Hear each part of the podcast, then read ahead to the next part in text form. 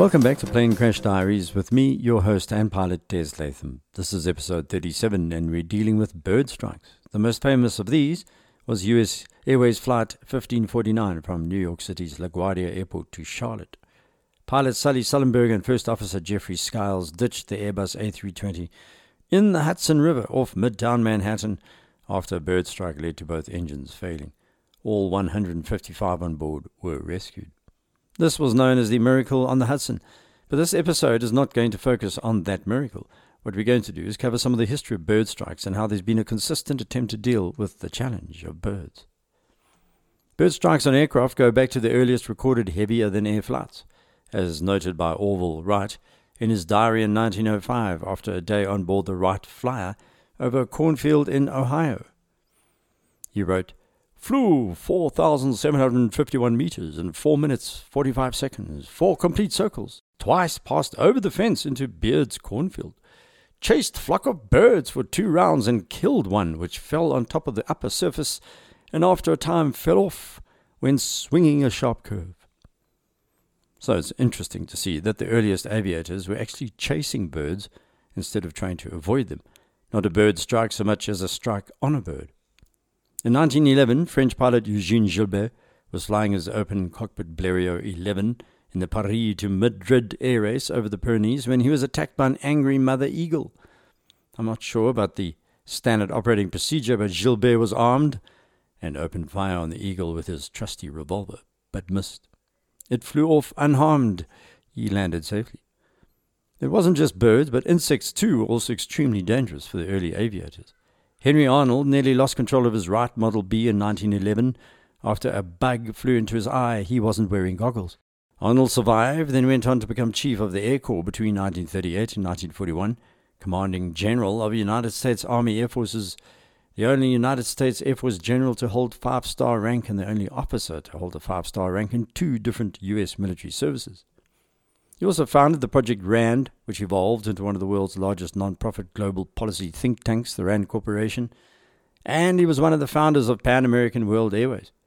All of that would have changed had he not managed to control his plane in 1911 after being smacked in the eye by a bug. The first recorded fatality attributed to a bird strike was in 1912 when pilot Cal Rogers was flying over Long Beach in California and he hit a seagull which became lodged in his control cables. The plane dived into the ocean. Rogers drowned, pinned under the wreckage. He may have already been dead. Later, it was discovered that he had a broken neck and thorax damage. He was struck in the head by the plane engine. Rogers died only a few hundred feet from where he had just completed a remarkable first for aviation. That was a couple of days earlier. He just completed the first transcontinental airplane flight across the US between September 17 and November 5, 1911 with dozens of stops on board his plane called Vin Fiz. The aircraft in his last flight was the spare Wright Model B he had transported by train during the transcontinental flight, rather than the actual Vin Fiz, which had made it all the way across the US. The Vin Fiz was handed over to the Smithsonian Institution by Rogers' widow, Mabel Rogers, and is now on display at the National Air and Space Museum. One of the greatest losses of life directly linked to a bird strike took place on October 4, 1960, when an Eastern Airlines Flight 375 Lockheed L 188 Electra, flying from Boston, hit a flock of starlings during takeoff, damaging all four engines. The aircraft crashed into Boston Harbor, killing 62 of the 72 passengers. This focused authorities on the dangers of bird strikes.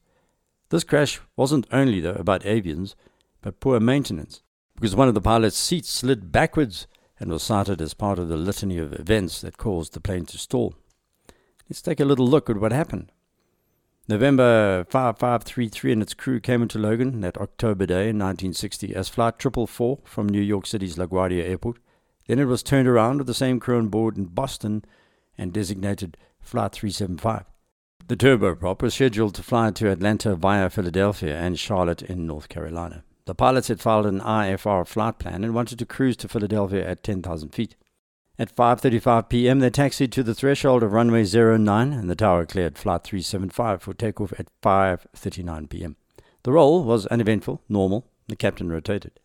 6 seconds later, a large flock of over 200 European starlings were spotted, and the aircraft veered left, then resumed runway heading. Too late, the birds were sucked into the engines, leading to engine 1 feathering and shutting down automatically. Engines 2 and 4 lost thrust, then recovered slightly. The plane continued climbing for a second, but suddenly at 200 feet AGL, it veered to the left again and began to sink nose up. It had stalled. It rolled left. The nose went down. The plane crashed into Winthrop Bay. The fuselage broke into two pieces. Eight of the passengers and two flight attendants in the back were thrown from their seats into the bay, a miracle of its own, as all of these survived and were picked up by boats in a matter of minutes, only slightly injured. The front section sank to the bottom of the bay, however, taking the majority of passengers and flight crew with it. The Navy Reserve commander who arrived at the scene of the accident shortly afterwards could do nothing. Many passengers were stuck in their seats and drowned. This entire sequence of events had taken less than a minute. The Civil Aeronautics Board, which was what the NTSB was before it became the NTSB, sprang into action. In its accident report, the CAB noted that Engine 1 had ingested at least eight birds. Engines 2 and 4 had probably ingested at least one bird apiece. The damage caused number 1 prop to auto feather and shut down, while engines 2 and 4 lost power at the most critical stage of flight. There were also bird remains in the pitot tubes, which would have affected airspeed indication. In conjunction with the speed misreading, the plane was also unable to climb and stalled and crashed. Later, though, during civil litigation by the family of one of the dead passengers, the airplane maintenance records came under scrutiny. A bit of a shocker was discovered.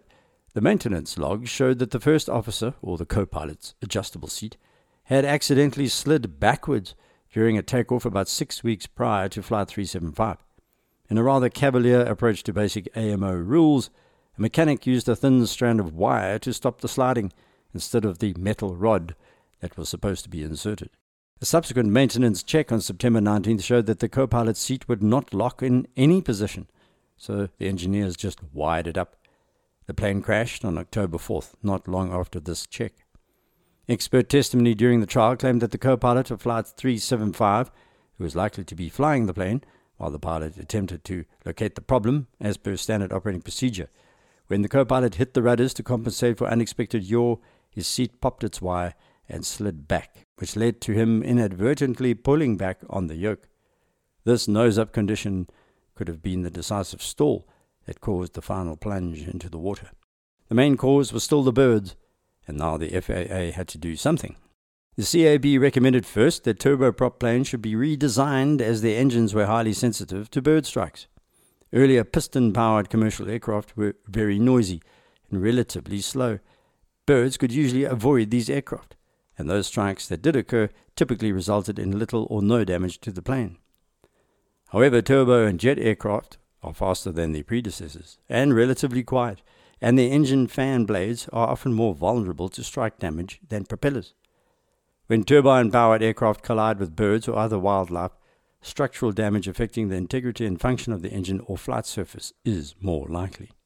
These quieter engines are undetected by birds until the last second.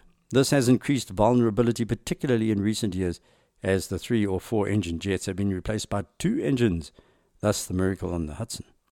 Added to this is another reality. Worldwide air travel has become commonplace. So, statistically, there are more aircraft coming into contact with fauna of various types. Since the late 1980s, another interesting correlation has led to a heightened threat of hitting a large bird. There's been successful wildlife management, which has increased the number of large species of animal and bird after years of decline. Canada geese, double crested cormorants, sandhill cranes, American white pelicans, gulls of all sorts, raptors such as falcons, hawks, and eagles, vultures, and wild turkeys all are showing recovery after many were on the edge of extinction and most of those have body masses greater than 1.8 kilograms, which is where Newton's laws loom large. Force equals mass times acceleration, of course. More about this in a moment. Aviation regulators use that weight as a baseline for design, but the largest birds are 18 kilograms or more, and something that size slamming into an aircraft is just going to cause major damage, no matter how advanced the design. The bird induced crashes of the 1974 Learjet at Atlanta's DeKalb Peachtree Airport and the 1974 DC 10 at John F. Kennedy International Airport were both attributed in part to nearby landfills that attracted blackbirds and gulls. These crashes led to recommended land use restrictions near airports by the FAA and the International Civil Aviation Organization. Civil aviation authorities also developed regulations in 2004 to require that airports experiencing bird strikes assess and manage the hazards through habitat management and control techniques. The International Civil Aviation Organization in 2008 expanded their regulations and standards to include hazardous terrestrial wildlife such as foxes, deer, and even moose. Bird detecting radar is now a thing because programs to manage wildlife and associated habitats at or near airports will not resolve the conflict by themselves.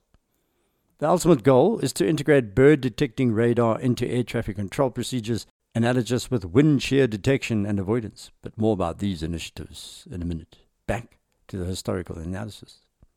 Another bird strike incident that was critical in the development of improved standards was the United Airlines Flight 297 crash. It was a scheduled flight from Newark International Airport to Atlanta, which plunged to the ground 10 miles southwest of Baltimore on November 23, 1962, killing all 17 people on board. An investigation concluded that the Vickers Viscount 745D turboprop airliner had struck at least two whistling swans, which caused severe damage to the plane, resulting in a loss of control. This accident led to a greater understanding of the amount of damage that can be caused by bird strikes during flight. Afterwards, the FAA issued new safety regulations that required newly certified aircraft to be able to better withstand in flight impacts with birds without affecting the aircraft's ability to fly or land safely. But there is a limit in physics. So let's take a closer look at the Whistling Swans incident. United Airlines Flight 297 was a scheduled passenger flight from Newark to Atlanta, with stops first at Washington, then Raleigh and Charlotte, before landing in Georgia. It was a British built Vickers Viscount 745 Delta, a medium range turboprop airliner, tail number November 7430, manufactured 1956. At the time of the crash, it had logged a total of 18,809 flight hours and had been bought by United Airlines from Capital Airlines when the two companies merged in 1961. Captain was 39 year old Milton Balog of Pennsylvania, who had served as a bomber pilot in the United States Army Air Corps in the European theatre during World War II and had been awarded the Distinguished Flying Cross. After the war, he took a job with Capital Airlines, which ended up being bought by United. The co pilot was 32 year old Robert Lewis, who held an airline transport pilot's license that has actually lapsed because he was overdue for a physical, but he was still qualified and licensed to fly as a co pilot under the terms of his commercial pilot license of the time.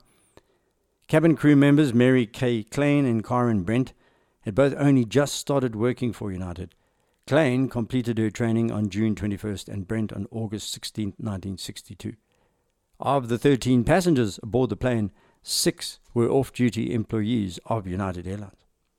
There were 13 passengers and four crew on board when the Vickers departed from Newark at 11:39 a.m. local time.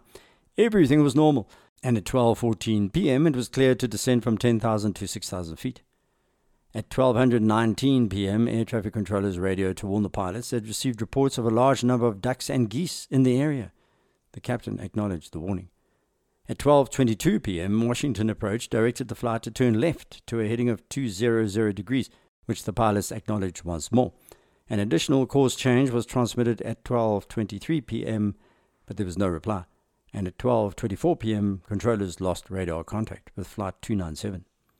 This aircraft had struck the two whistling swans, one of which had sliced through its stabilizers at 6,000 feet, passing completely through the elevators through to the other side. The impact caused the stabilizer to separate from the plane. It was found a quarter of a mile from the wreckage.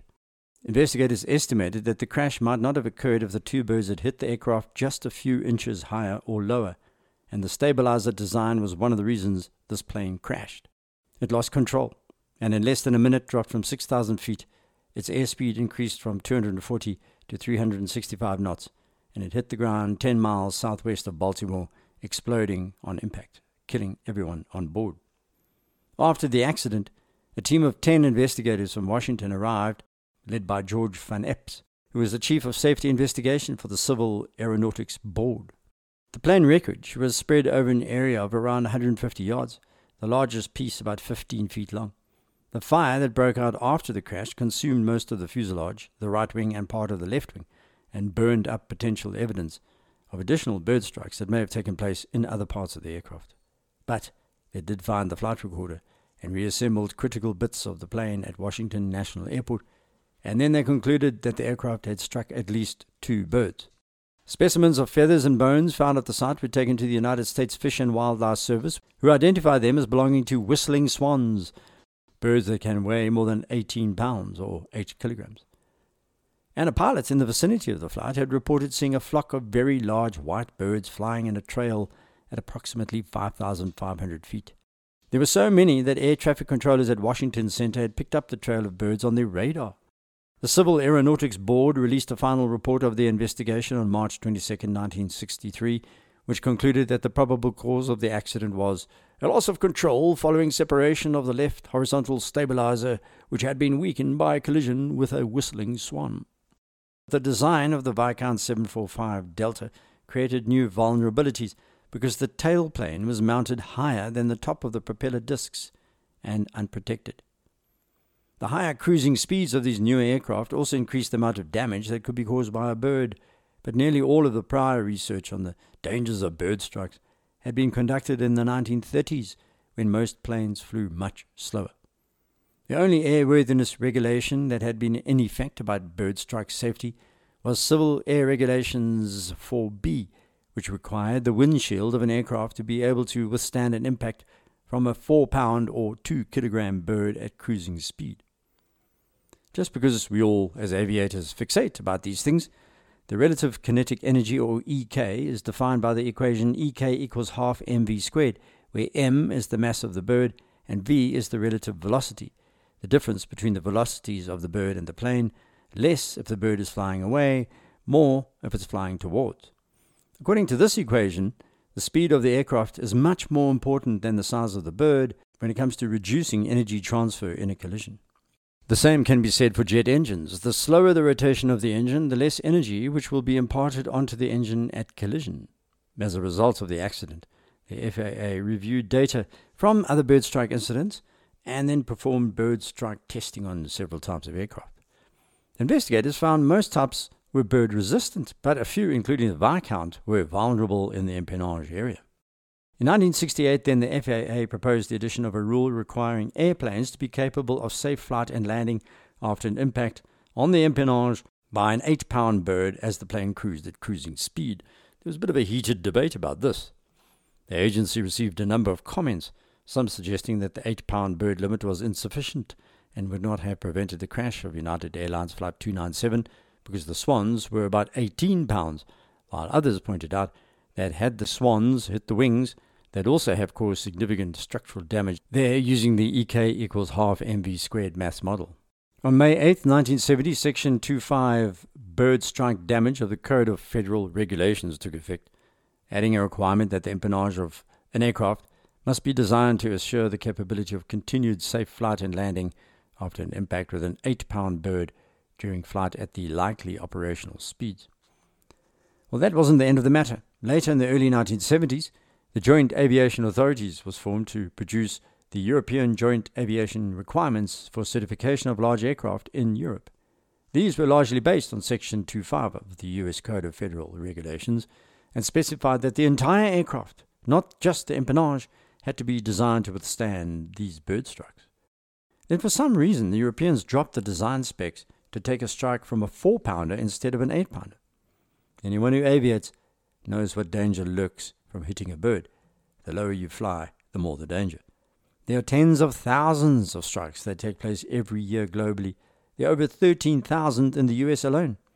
And yet, the number of major accidents involving civil aircraft is actually quite low, and it has been estimated there's only about one accident resulting in a human death in 1 billion flying hours caused by a bird strike.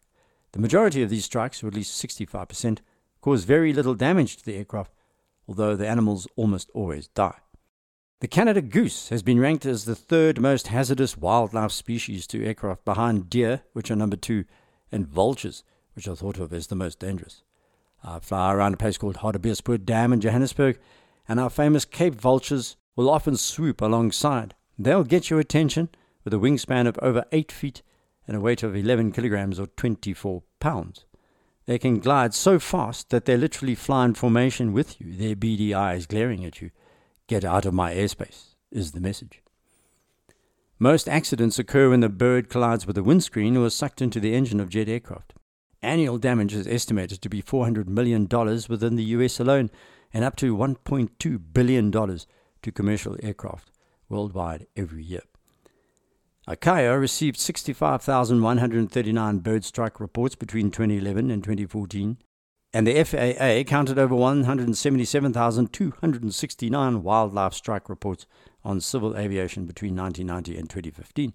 The numbers are accelerating, going up 38% in seven years between 2009 and 2015.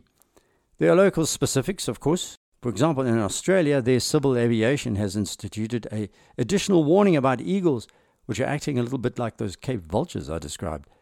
The eagles believe they are lords of the sky, and they actually don't give way to aircraft.